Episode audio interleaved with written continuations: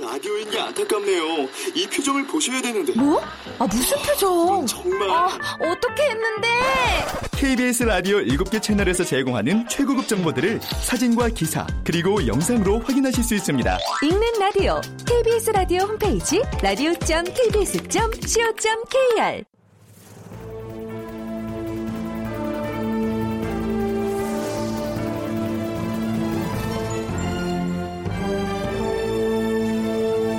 다큐멘터리 역사를 찾아서.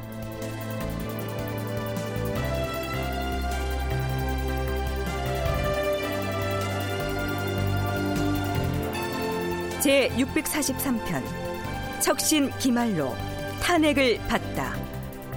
극본 이상락 연출 강성민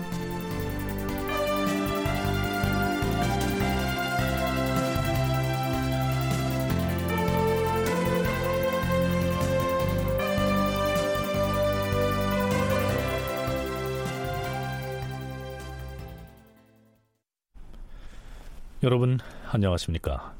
역사를 찾아서의 김석환입니다.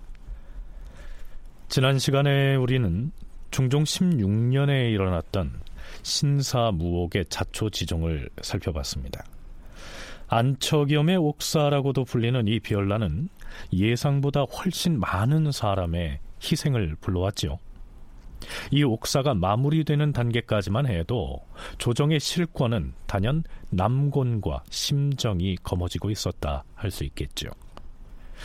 김효 사화를 그 두 사람이 주동했고 사화가 발발한 지 2년 만에 신사무옥을 일으켜서 조광조를 추종하고 지지했던 김효 사림의 자녀 세력을 일망타진해 버렸으니 이젠 거칠 것이 없어 보였습니다. 그런데 신사무옥의 여운이 아직 가시지 않던 이 시기 예사롭지 않은 인물이 수면 위로 그 모습을 드러냅니다. 기말로가 그 사람이죠. 지난 시간에 언급했던 대로 의정부 정승은 물론이고 임금을 향해서도 거침없는 쓴소리로 이 간쟁을 하는 사람들이 바로 대간들입니다. 이 무렵 그 대간의 수장인 사헌부 대사헌이 기말로가 두려워서 제대로 감찰을 시도할 엄두를 못 냈다 하는 기록이 실록에 나타나고 있는데요.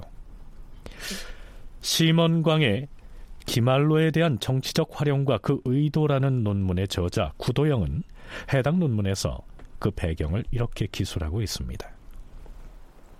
중종 때 정계에서 활약한 기말로는 당대는 물론이고 오늘날까지 매우 부정적으로 평가되는 인물이다.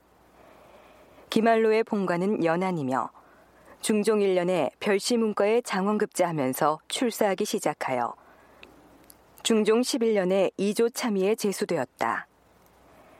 그리고 중종 16년에 기말로의 아들 기미가 장경왕후의 첫 번째 여식인 효혜 공주와 혼인함으로써 왕실과 연결되었으며 장경왕후가 동궁을 낳고 곧바로 죽었기 때문에 기말로와 왕실과의 관계는 더욱 긴밀할 수밖에 없었다.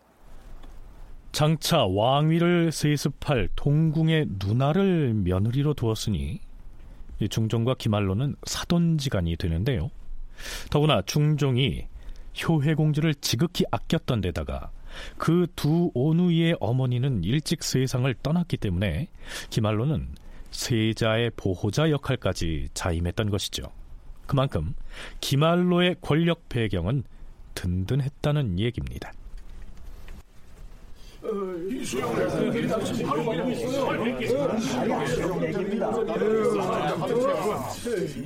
지방 수령의 가렴 주군은 어제 오늘의 일이 아니옵니다. 이 기회에 일벌 백개로서 다른 수령들의 경계로 삼아야 하옵니다. 아니옵니다, 전하. 이는 필시 수령에게 원을 품은 지방의 토호가 무고를 한 것이옵니다.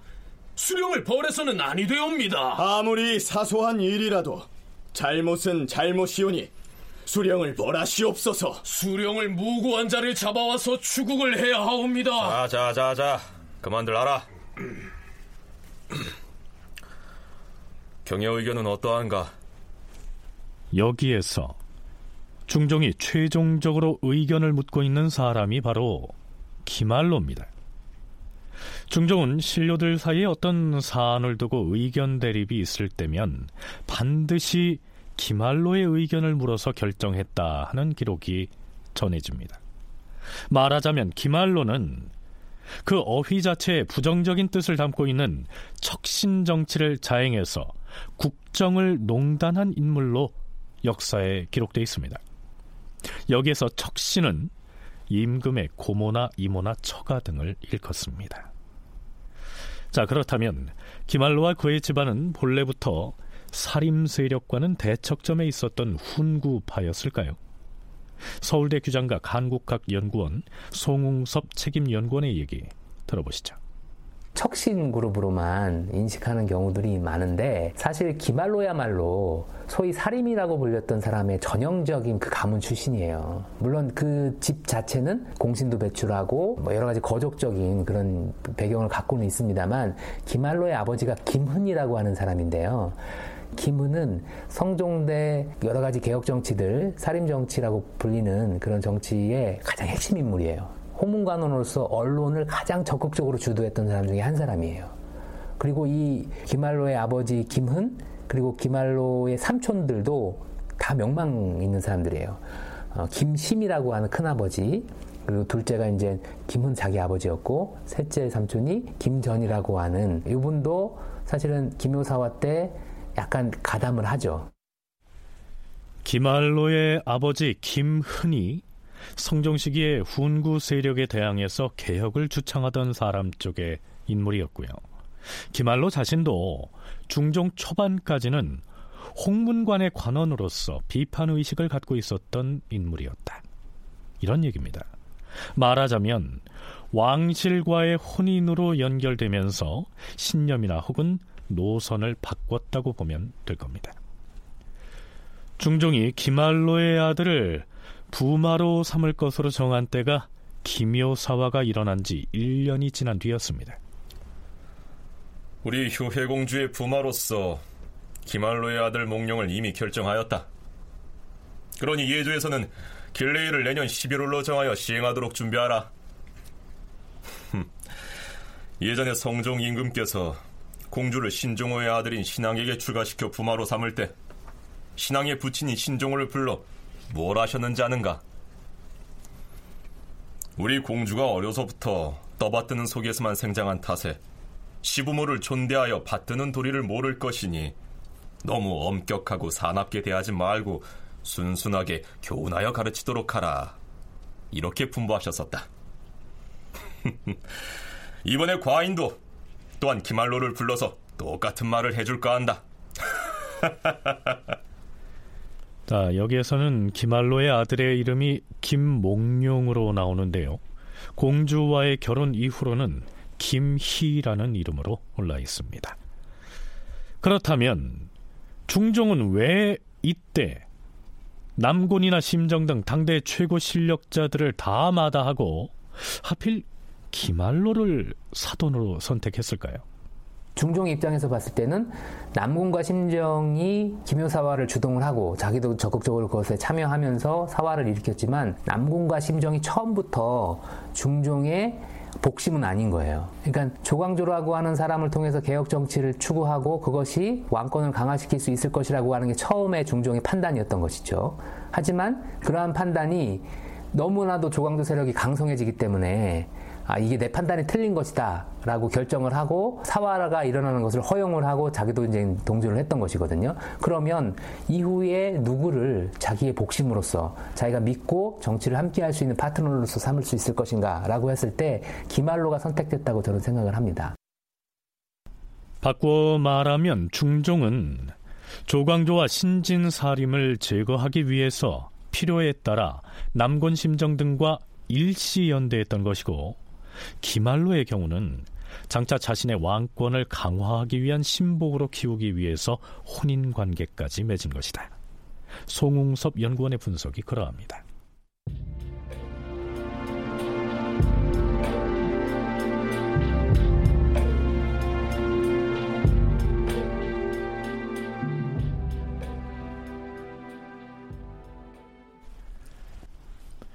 김희와 효혜공주가 혼례를 치른 뒤부터 기말로의 출세 가도는 승승장구 거침이 없었습니다.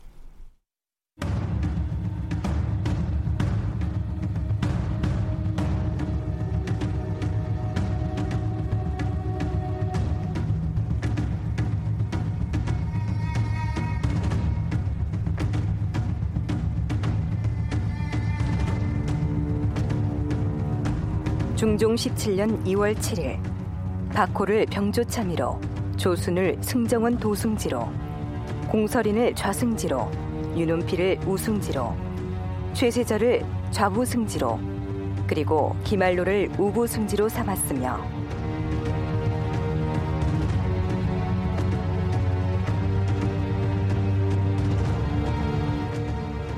중종 17년 7월 19일 기말로를 예조 참판으로 성운을 사헌부 대사헌으로 유관을 사관원 대사관으로 삼았다.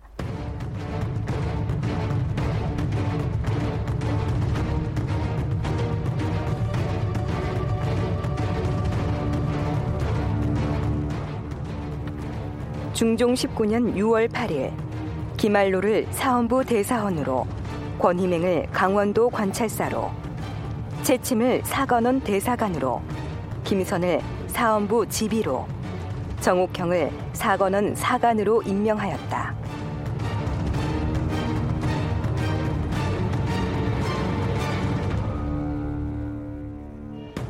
중종 19년 7월 5일 윤은보를 예조판서로 기말로를 이조 참판으로 조순을 경기관찰사로 임명하였다.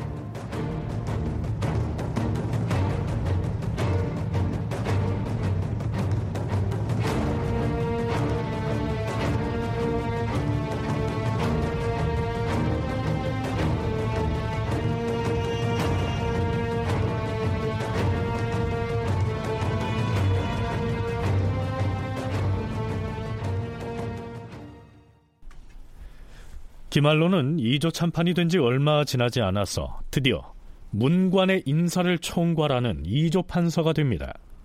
요즘식으로 말하자면 누구나 부러워할 꽃보직을 차지한 셈이죠. 자, 그런데요. 기묘사화와 신사무옥을 통해서 그 패기만만하던 조광조의 살림 세력을 구축해버리고 조정 권력의 튼튼한 한 축을 거머쥐었던 남곤과 심정 등이 기말로의 이러한 승승장구를 그저 지켜보고만 있었을까요? 중종 19년 11월 드디어 기말로에 대한 의정부 삼정승의 공격이 시작됩니다. 영의정 남곤, 좌의정 이유청, 우의정 권균 등은 우선 대간의 문제점을 거론하고 나섭니다. 뭐가 문제라는 것인지 한번 들어보시죠. 주상 전하, 근래 조정이 안정을 찾지 못하고 있사옵니다. 무엇보다 대간이 서로 공박을 하고 있으니 신들이 보고 듣기에 매우 놀랍고도 어지럽사옵니다. 이것은 다 신들이 인심을 진정하지 못하였기 때문에 초래한 일이옵니다. 어제의 상교가 지당하시니 신들의 죄를 어찌 스스로 모르겠사옵니까? 감히 대죄하옵니다. 남곤의 말에 의하면 대간이 서로 공박을 하는 바람에 조정이 어지럽게 됐다는 겁니다. 무엇보다도 한 목소리를 내야 할 사헌부와 사관원의 간관들이 서로 편을 갈라 다툰다는 얘긴데요. 자, 그건 그렇고요. 남고는 어제 내린 상교, 즉 어제 임금이 한 말씀이 지당하니 그 죄를 달게 받겠다라고 했습니다. 여기에서 말하는 어제는 중종 19년 11월 1일을 말합니다. 그날 중종이 뭐라고 하교했는지 쉽게 풀어서 소개하자면 이렇습니다. 근래 조정이 돌아가는 모양을 보아하니 대간이 서로 공박하기를 맞이하나 마치 아이들이 장난치는 것 같으니 과인은 한탄을 금치 못하는 바이다. 이런 일이 왜 생겼겠는가? 대신이 팔짱 끼고 물러나 앉아 일이 돌아가는 것을 그저 관망만 한 채 시비를 가리려고 하지 않았기 때문에 그러한 것이다. 이 패단은 지금에만 있는 것이 아니다.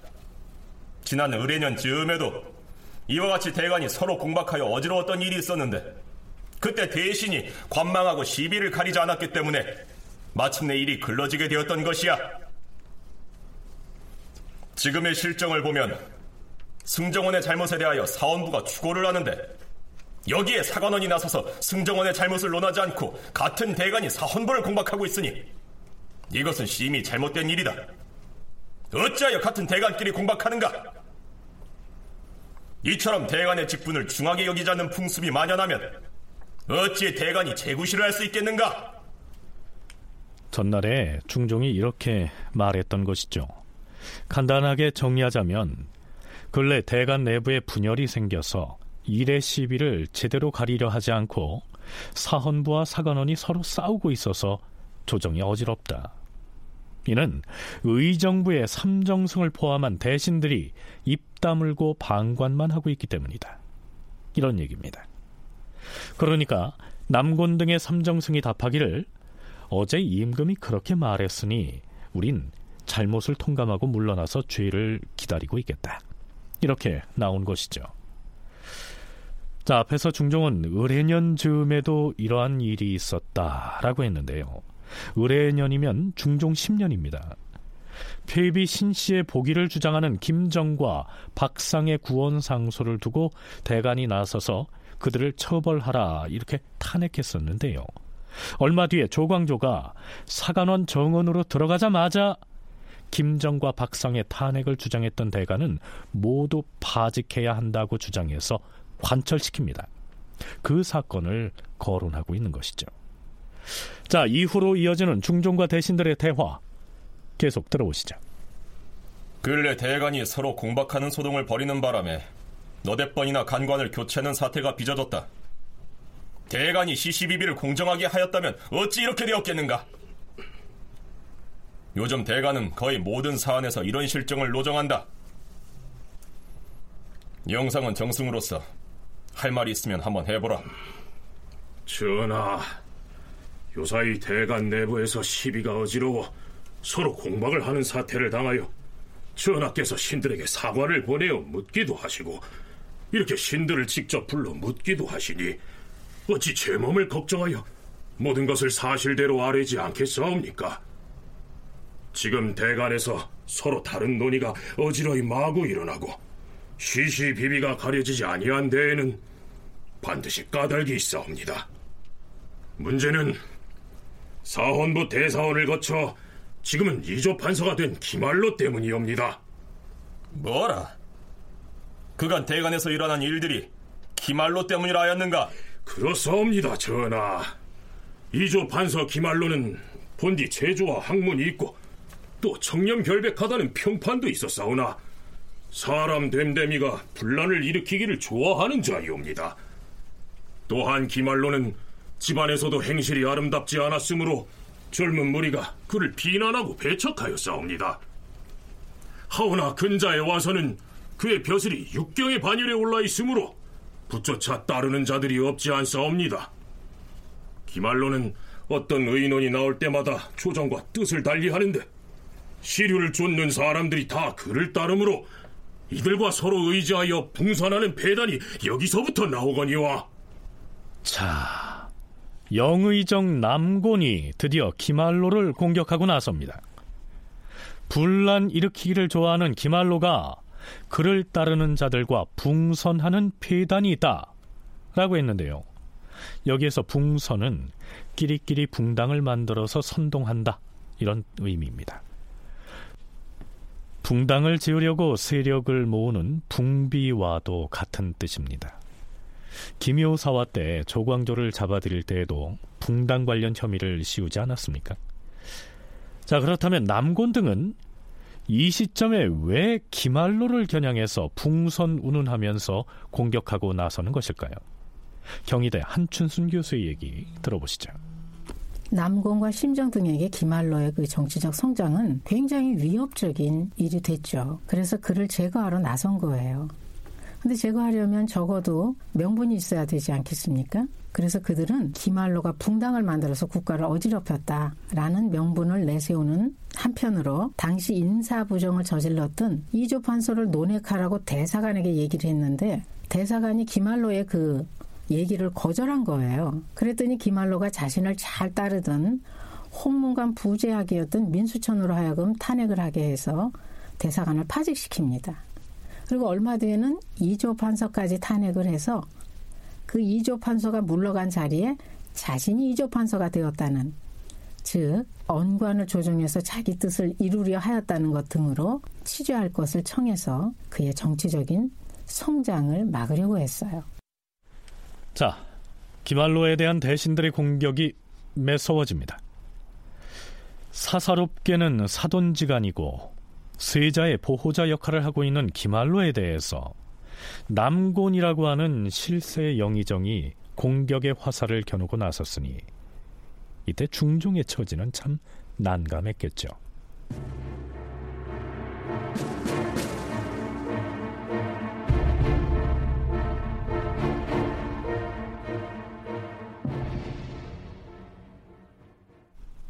기말로에 대한 대신의 공격은 다음 날에도 이어집니다.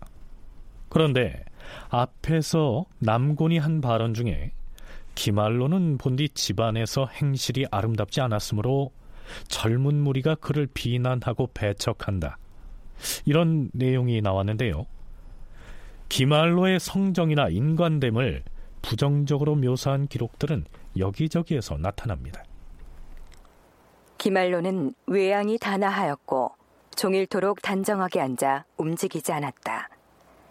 얼굴은 관옥 같았으며 입었던 옷을 벗어보면 한 가닥의 구김도 없었다. 다만 눈을 뜨면 그 요망한 태도가 볼만하였다. 관옥은 아주 아름다운 남자의 얼굴을 비유적으로 지칭하는 말입니다. 그만큼 잘생겼다는 얘기인데요. 하지만 태도가 요망하다 했으니까요. 생김새와 또 행실은 아마 정반대였던 모양이죠. 규장각 송웅섭 연구원은 김효사림의 한 사람이었으면서 기말로와는 동서지간이었던 음의 이자가 했던 말을 상기해 볼 필요가 있다고 얘기합니다.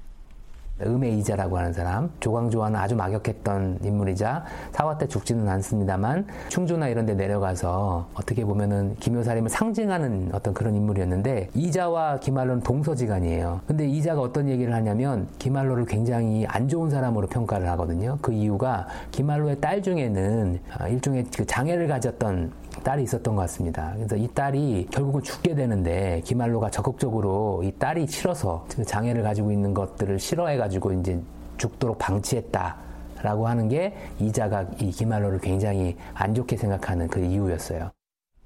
자, 그럼 대신들의 기말로에 대한 탄핵 공세가 어떻게 이어지는지 살펴볼까요? 전하, 좌이정 이유 청의하려옵니다.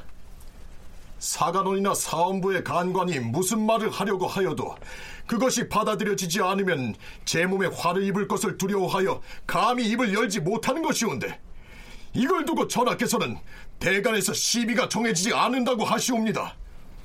무엇 때문에 그러하게 싸웁니까? 이것은 작은 일이 아니오니 일찍이 그 근원을 막지 않으면 아마도 마침내 큰 화가 될 것이옵니다. 대간에서 이런저런 분란이 생긴 데에는 그 뿌리가 있으므로 이것을 막지 않으면 만류의 폐단을 구제하기 어려울 것이옵니다. 우의정 권균이 아뢰옵니다. 사람들은 기말로를 매우 두려워하므로 설령 대간일지라도 감히 기말로를 이기지 못하옵니다. 기말로는 이조 판서로서 육경 반열에 앉아 있어서 그 직임이 매우 크고 또한 왕실과 혼인을 맺어서 그 자신과 나라가 고락을 같이 함으로 매사 근신을 해야 할 것인데도 그의 전행이 이토록 심하니 기말로를 그르게 여기는 자들이 조정에 있더라도 그의 세력을 두려워하여 감히 입을 열지 못하옵니다. 이런 터에 신들마저 입을 다물면 이는 국가의 은혜를 저버리는 것이겠기에 아뢰는 것이옵니다. 신들에게 조금이라도 사사로운 뜻이 있어서 아뢰었다면 그 죄를 달게 받겠사옵니다. 이제 이미 그 일을 아뢰었는데 숨길 것이 무엇 있겠사옵니까? 대간에서 시비를 가리지 못하고 어지럽게 된 것은 오로지 기말로 이 사람 때문이오니 전하께서 재단하셔서 그를 대제로 다스리셔야 할 것이옵니다. 물론 대신들이 이모저모를 다 참작하여 말을 했을 것이다. 그리고 근자의 대간이 서로 편을 갈라 공박을 하여서 조정을 시끄럽게 한 데에는 그 근거를 제공한 사람이 있을 것이다. 이것은 조정의 큰일이므로 경들이 그리 말하 했을 것으로 여긴다. 어찌되었든 이 일을 잘 처치해서 전일의 잘못이 다시는 없게 할 것이야. 전하, 근자의 대간이 나뉘어서 서로를 공박하였더라도 전하께서 잘 판단하시어서 그른 것을 보면 그르다 하시고 옳은 것을 보면 옳다고 하시어서 아래 사람들을 부리셨다면 누가 감히 어기겠사옵니까? 하운데 전하께서는 대간이 서로를 공박하면 그 직책을 교체해버리시니 일이 아이들 장난같이 돌아가는 것이옵니다. 이것은 매우 옳지 않사옵니다. 신들이 조정의 공론에 따라 아래였거니와 조금이라도 사사로운 뜻을 가졌다면 신들은 조정에 있지 못할 뿐더러 죽임을 당하여 마땅할 것이옵니다. 이 문제는 국가에 관계되는 바가 매우 크니 전하께서 속히 결단을 하셔야 합니다. 대신들이 중종에게 기말로를 처벌하도록 매섭게 몰아붙입니다. 중종은 뭐라고 답했을까요?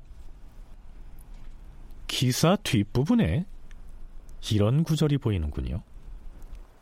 임금은 아무 대답도 하지 않았다.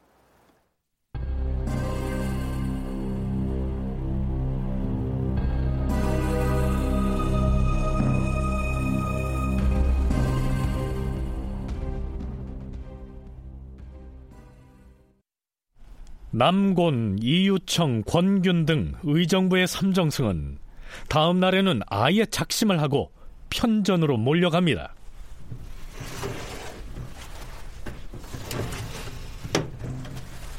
전하, 대신들이 백기를 청하옵니다. 대신들이라면 어느 대신을 말하는 것인가? 의정부 삼정승이 승정원에 와서 전하를 아련하겠다며 대기 중이옵니다. 의정부 정승들이라면 어제 하고 싶은 얘기들을 다 하고 갔거늘 또 무슨 일로? 흠, 그럼 뭐 들라라. 예, 전하. 들라는 분부이십니다.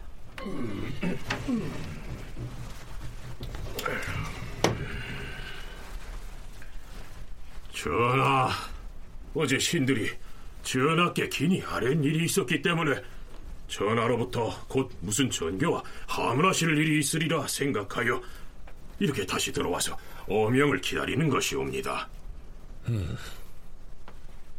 어제 대신들이 과인에게 아랜 일은 무슨 말인지 이미 다 알아들었도다. 헌데 과인이 전교하고 하문할 일이 있으리라고 생각하여 들어왔다고 하는 것은 대체 무슨 말인지 나는 잘 모르겠도다. 신들이 어제 아랜 일은 작은 것이 아니옵니다. 신들은 전하께서 곧 이 사안을 결단하시리라고 생각하여 싸우나 아직 아무런 하명도 없으시니 혹 오늘 결정을 내리시거나 아니면 다시 신들과 의논을 조정하기 위해 하문하실 일이 있으리라고 생각하였으므로 지금 들어온 것이옵니다. 이 일은 과연 작은 것도 아니고 대신이 말한 것이 매우 마땅하다. 그러나 기말로가 풍당을 치는다고 하고 대간도 기말로의 뜻을 쫓는다 했으나 대간이 어떤 일을 논할 때에는 반드시 남에게 공론을 들어서 하는 것이 아닌가.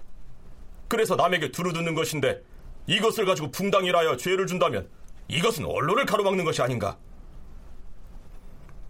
이전에 조광조는 일에 착오가 많아서 결국 죄를 주었지만 이제 기말로가 풍당을 치는다 하여 죄를 준다면 기말로뿐이 아니라 죄를 입을 자가 더 많을 것이니 조정이 어찌 어지러워지지 않겠는가? 또한 키말로가 왕실과 혼인 맺은 일을 가지고 운운하는데 이 임금은 지극히 공평한 것을 기준으로 삼아 이를 처결하는 것이다. 어찌 감히 사사로운 뜻을 갖겠는가? 과인은 그대들 대신을 그르게 여기고 기말로를 옳게 여기는 것이 아니다. 허나 사람들이 다 기말로에게 쫓아가 붙고 대간도 그러하다는 것을 공론으로 받아들이긴 어려우며 이것은 국가에 관계되는 일이므로 쉽사리 결단을 할 수가 없는 것이야. 신들도 어찌 그러한 정황을 헤아리지 않았겠사옵니까? 대간이 이 일을 논할 때에는 반드시 남에게서 두루 듣는 것이니 사람들에게서 풍설로 듣고 그것을 드러내어 탄핵하였다면 무슨 해로울 것이 있겠사옵니까?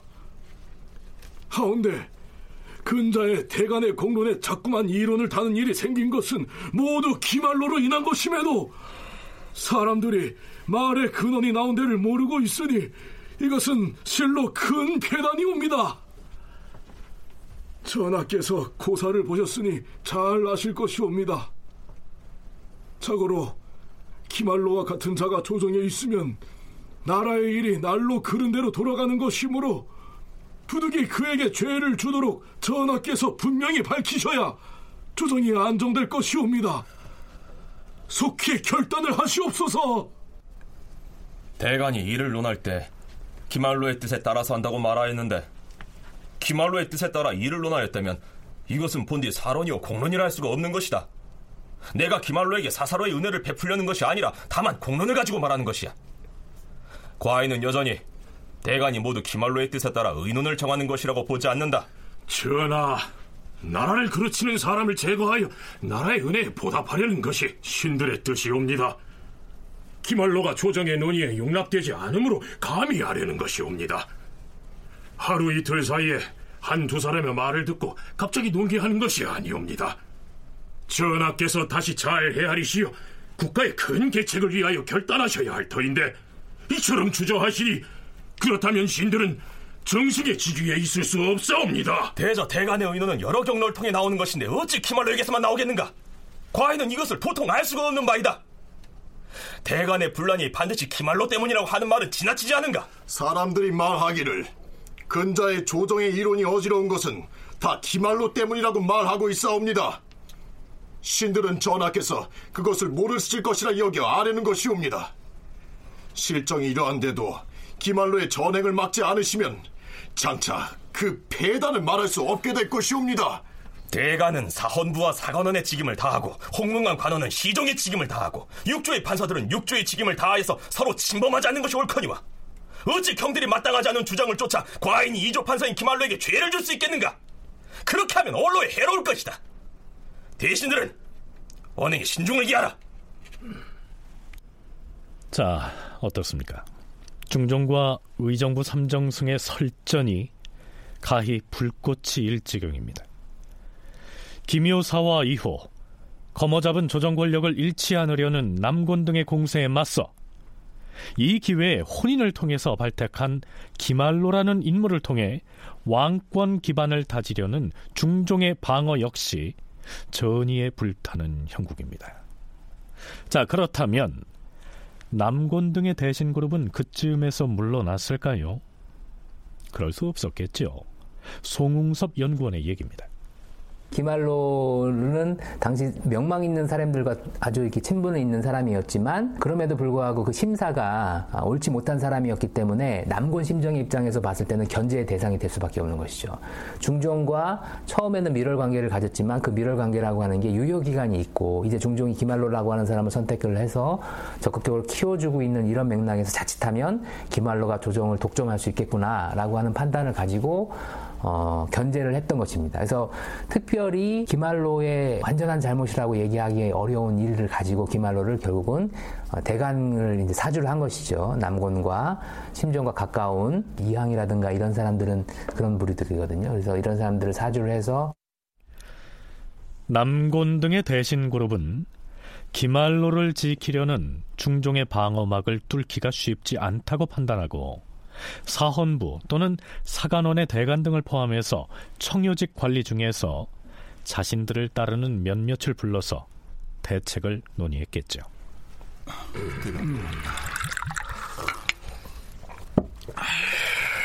이 기회에 무슨 수를 써서라도 기말로를 전해야 하는데 음... 모름지기 의정부 삼정승이 한 목소리로 탄핵을 했음에도 주상전하의 생각이 요지부동이니 걱정입니다. 음, 기말로의 아들이 부마인데 그의 아비를 내치자는 주장을 전하께서 쉬이 받아들일 수는 없겠지요. 우리가 기말로의 잘못을 논할 때 뚜렷한 죄목을 적시하지 아니하고 붕선이니 붕당이니 하는 애매한 혐의만을 나열해서는 안 될 것이에요. 음, 꼼짝 못할 구체적인 죄목을 들이밀어야 합니다. 음, 그런 일은 젊은 자네들이 좀 해줬으면 좋겠는데. 알겠습니다. 당장 의견을 같이 하는 대관이나 경영관 혹은 사관을 불러 모아서 대책을 의논한 다음 내일 경연에서 전학계 기말로에 대한 탄핵 공세를 펼치겠습니다. 아, 그럼 자네들을 믿겠네. 자, 그럼 이만 일어납시다. 합시다.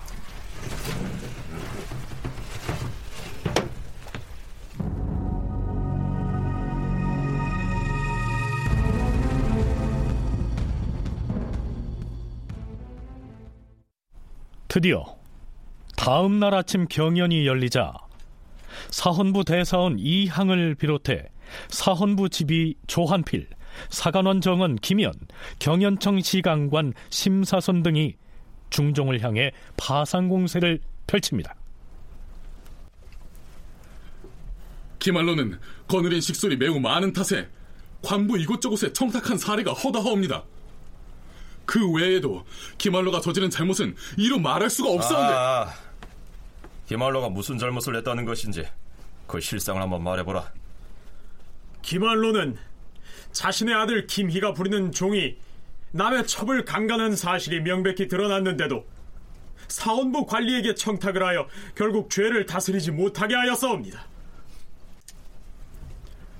또한 대간의 내부를 동요시켜서 성운과 김극성이 대간의 직에서 쫓겨나게 한 것도 다 이 사람이 한 짓이옵니다. 그러므로 사람들이 몰려다니면서 기말로를 붙쫓고 감히 그의 말을 어기지 못하옵니다. 그들 중에는 기말로의 위세를 두려워하여 추종하는 자도 있고 혹은 속아서 따르는 자도 있어옵니다. 신들이 굳이 기말로를 귀양 보내라고 청하는 까닭은 이 사람이 왕실과 혼인을 맺었고 세력도 있으므로 조금이라도 그 뜻대로 하지 않는 자가 있으면 반드시 해를 당하는 실정이니 조정에 있게 하면 나라의 일이 크게 어그러질 것이기 때문이옵니다. 이런 간사한 사람에게는 징계를 내려야 국가가 편안할 것이옵니다. 전하, 기말로는 젊어서부터 문장에 능하였으므로 당시에는 따르는 사람들이 많았으나 속으로 음험하고 각박한 마음을 품고서 사감으로 남을 곧잘 중상하여 싸웁니다. 그의 아들 김희가 공주에게 장가를 가고 나서는 그 세력을 배경으로 남의 노비를 마구잡이로 차지하여 비루하게 여기는 선비가 많았으나 감히 드러내놓고 비난하지 못하였사옵니다. 성종조의 간신 임사옹도 왕실과 혼인을 맺었는데 처음에는 드러나게 큰 잘못이 없었으나 이후에 사람들이 모두 소인배라고 논하였사옵니다. 성종께서 그 간사함을 알고 죄를 다스리기는 하였으나 뒷날에 나라를 그르치는 것까지는 구제하지 못하였사옵니다. 이를 경계로 삼기 위해서라도 기말로를 유배형에 처하시옵소서. 기말로에 대한 탄핵은 이후로도 길게 이어집니다. 대간의 탄핵 상언은 갈수록 그 강도가 격해져서 기말로가 이조 판서로서 인사를 전행할 때 아무개는 전하가 좋아하는 인물이니 서용하고 아무개는 전하가 싫어하니까 인물됨이 출중해도 쓸 수가 없다. 이런 말을 했다는 소문이 나돈다면서 중종을 직접 겨냥하기도 합니다. 거기에 더해서 원로 대신인 정광필마저 이렇게 거들고 나서죠. 전하, 기말로에 관한 일에 대해서는 비록 그의 아들이 부마라 할지라도 다른 사람보다 더 특별하게 생각하지는 마셔야 하옵니다. 우리나라에 글 잘하는 사람이 드문데 기말로는 알아주는 문장이니 의정부의 삼정 승인들 어찌 아까워하지 않겠으며 왕실에서 그를 어렵게 여기는 뜻을 어찌 헤아리지 않겠사옵니까? 하오나 어쩔 수 없이 종묘 사직을 위하여 아랜 것이니 전하께서는 결단하시옵소서. 그럼에도 불구하고 중종이 마음을 돌리려 하지 않자 사헌부와 사관원의 간관들이 합사해서 사직서를 내던지면서 탄핵의 목소리를 더욱 높여갑니다.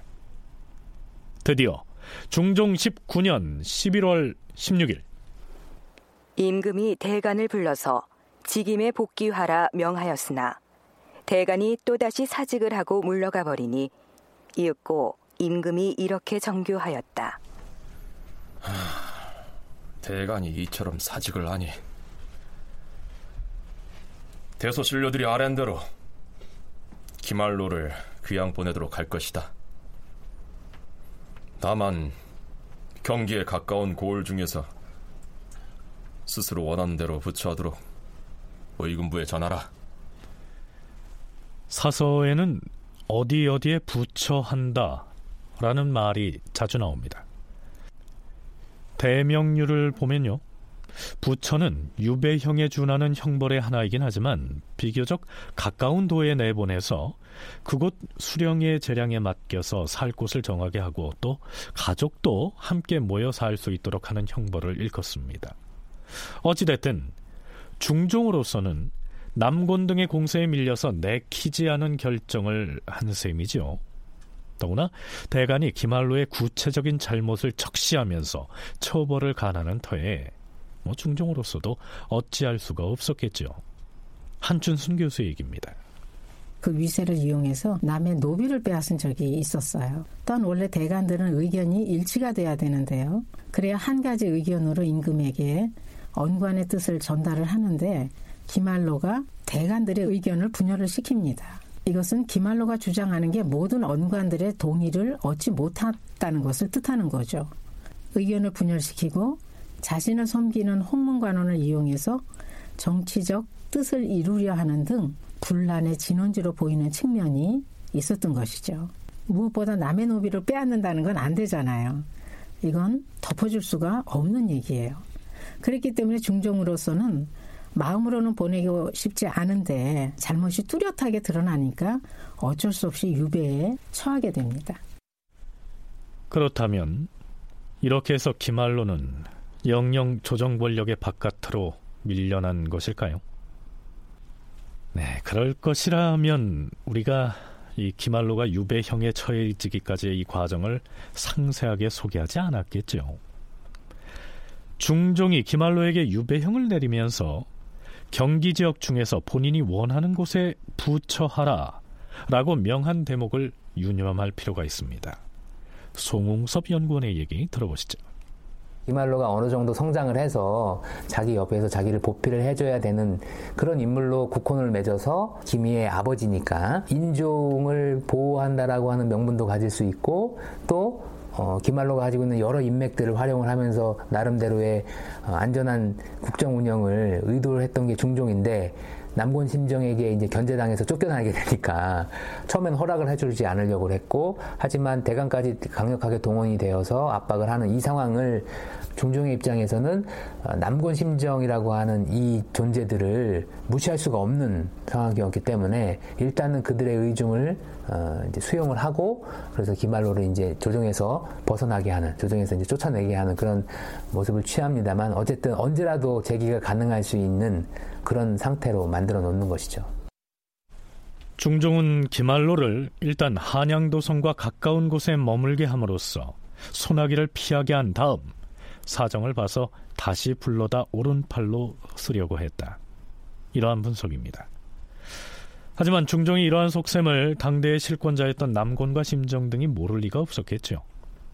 기말로가 자신이 부처될 곳으로 경기 지역 중에서 파주를 선택한 모양인데요. 그러자 대간이 불이 나게 항의합니다. 전하, 기말로는 죄가 무거운데 이제 듣건데 파주에 부처한다니 이것은 전하께서 공론을 온전히 받아들이시는 게 아니옵니다.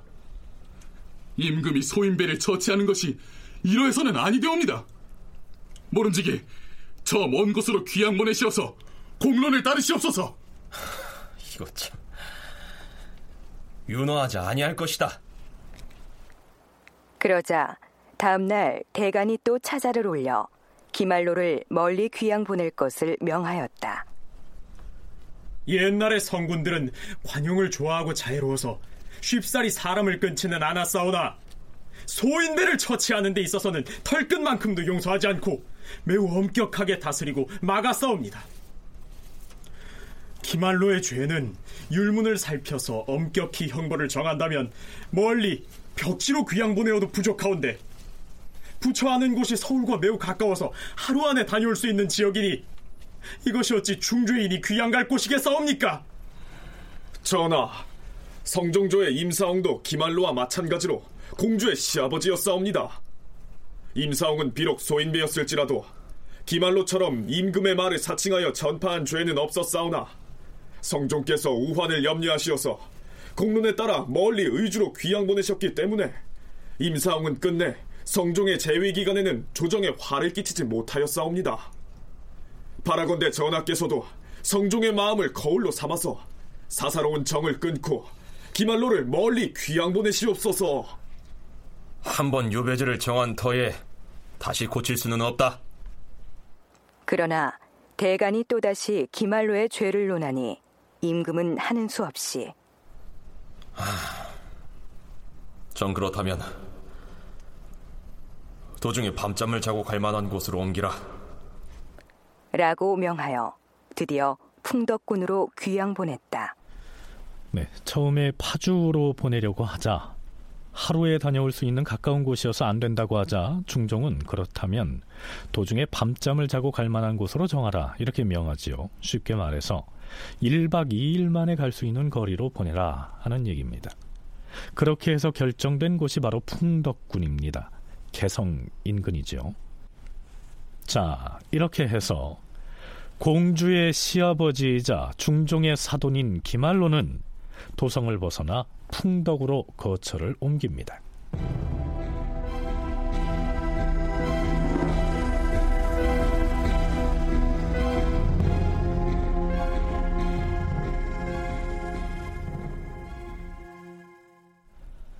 자, 그런데요.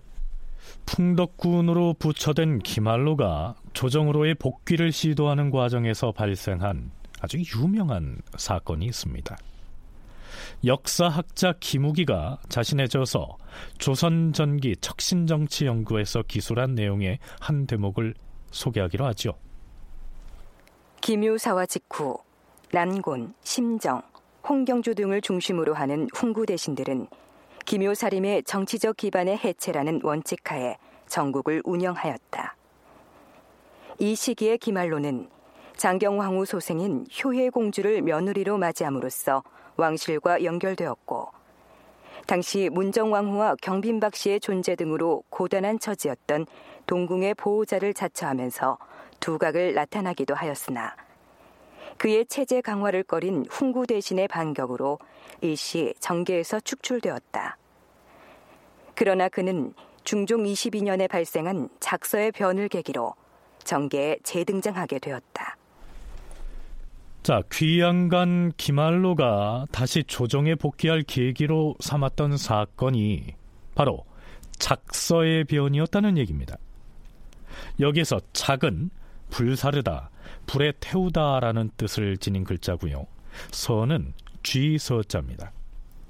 한국학중앙연구원에서 발간한 민족문화 대백과 사전에서 풀이해 놓은 사건 개요의 앞부분을 인용하면 이렇습니다. 중종 22년인 1527년 2월 26일 쥐를 잡아서 사지와 꼬리를 자르고 입과 귀와 눈을 불로 지진 다음 동궁의 북쪽들에 있던 은행나무에 걸어놓고 생나무 조각으로 방설을 만들어 걸어두었다. 이때 동궁은 세자궁에 거처하였다.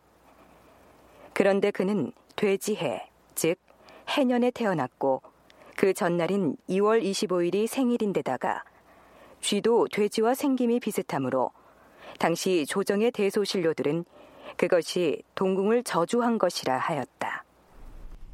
이것이 그 유명한 작서의 변입니다. 이 사건에는 귀양가 있던 기말로, 어, 나중에 인종이 되는 세자, 왕자를 출생하지 못했지만은 중전 자리를 차지하고 있던 문정왕 후, 또 후궁으로서 누구보다 중종의 총애를 받고 있었으며 또한 장자인 복성군의 어머니이기도 했던 경빈 박씨 등이 아주 복잡하게 얽혀 있습니다. TV 사극 드라마로 수차 방영된 바 있어서 한두 번쯤 들어보기는 했을 텐데요. 자, 우선 이 사건이 일어나게 된 배경을 서울대 규장각 한국학연구원 송웅섭 책임연구원으로부터 들어보시죠. 중종 초에 신 씨가 같이 즉위를 했잖아요. 그랬다가 이제 폐위가 됐고, 그 다음에 즉위한 여성이 바로 이 장경왕후인데, 장경왕후는 이미 그 당시에, 그때는 왕후가 아니었고, 후궁이었던 것이죠. 후궁으로 들어와 있는데, 왕비가 된 거예요. 신 씨가 쫓겨난 다음에. 근데 재밌는 게, 어, 이 장경왕후가 누구냐면, 박원종의 조카예요. 어, 그러니까 장경왕후의 외삼촌이 박원종인 것이죠. 그러니까 신 씨를 쫓아냈던 여러 가지 이유가 있는데 어떤 이미 이제 후궁으로 들어와 있는 자신의 이제 이 조카를 왕비로 만드는 이것도 계산이 되었을 가능성이 이제 높고요. 그렇게 해서 장경왕후가 이제 왕비로서 이제 책봉이 되었던 것인데, 그러니까 그러다 보니까 이미 가장 사랑을 받, 받고 있는 이 경빈 박씨 같은 경우가 되게 이제 억울할 수 있는 것이죠. 자, 경빈 박 씨의 처지에서 보지요. 중종 즉위 직후에 왕비 신 씨가 폐 서인이 되자 당시 후궁이었던 박 씨는 은근히 자기가 중전이 될 수 있을 것이라는 희망을 품었을 겁니다. 그런데 같은 후궁 중에서 반정의 주역이었던 박원종의 조카가 중전을 차지해서 장경 왕후가 됩니다. 자, 이미 복성군이라고 하는 장자를 생산했고 당시 중종의 사랑을 듬뿍 받고 있던 박 씨로서는 억울해 할 만한 일이었을 텐데요. 그러나 그 장경 왕후가 아들과 딸을 낳은 다음에 곧 사망을 하고 맙니다. 자, 이번에야말로 이전처럼 후궁 중에서 중전을 뽑는다면 경빈 박 씨, 곧 자신이 간택될 것으로 기대를 했겠죠. 하지만 이렇게 되면 이미 세자 책봉을 받은 장경왕후의 아들이 복성군보다 나이가 어리기 때문에 왕위 승계를 두고 다툼이 생길 것을 우려해서 후궁 중에서 중전을 뽑던 관행을 바꿔서 외부에서 처녀 간택을 하게 됩니다. 자, 이랬으니 경빈 박 씨로서는 두 번이나 중전이 될 기회를 놓쳤다고 생각할 수 있겠죠. 자, 이런 상황에서 문제의 그 작사의 변이 일어나게 됩니다. 당연히 경빈 박 씨가 범인으로 몰릴 수밖에 없었겠죠. 하지만 조선사 연구자들은 대체로 이건 경빈 박 씨의 소행이 아니라고 분석하고 있습니다. 작서의 변의 발단과 전개 과정은 다음 이 시간에 계속 살펴가 보도록 하겠습니다. 다큐멘터리 역사를 찾아서 다음 주의 시간에 계속하죠.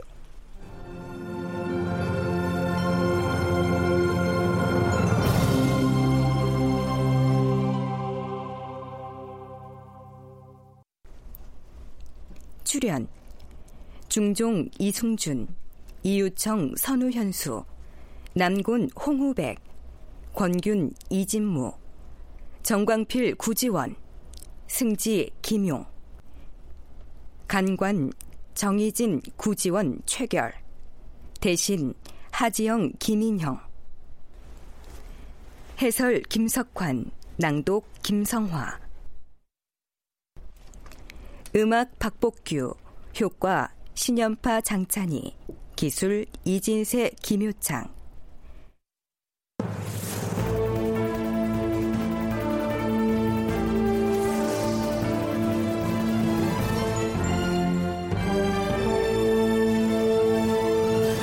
다큐멘터리 역사를 찾아서 제 643편 척신 기말로 탄핵을 받다 이상락 극본 강성민 연출로 보내드렸습니다.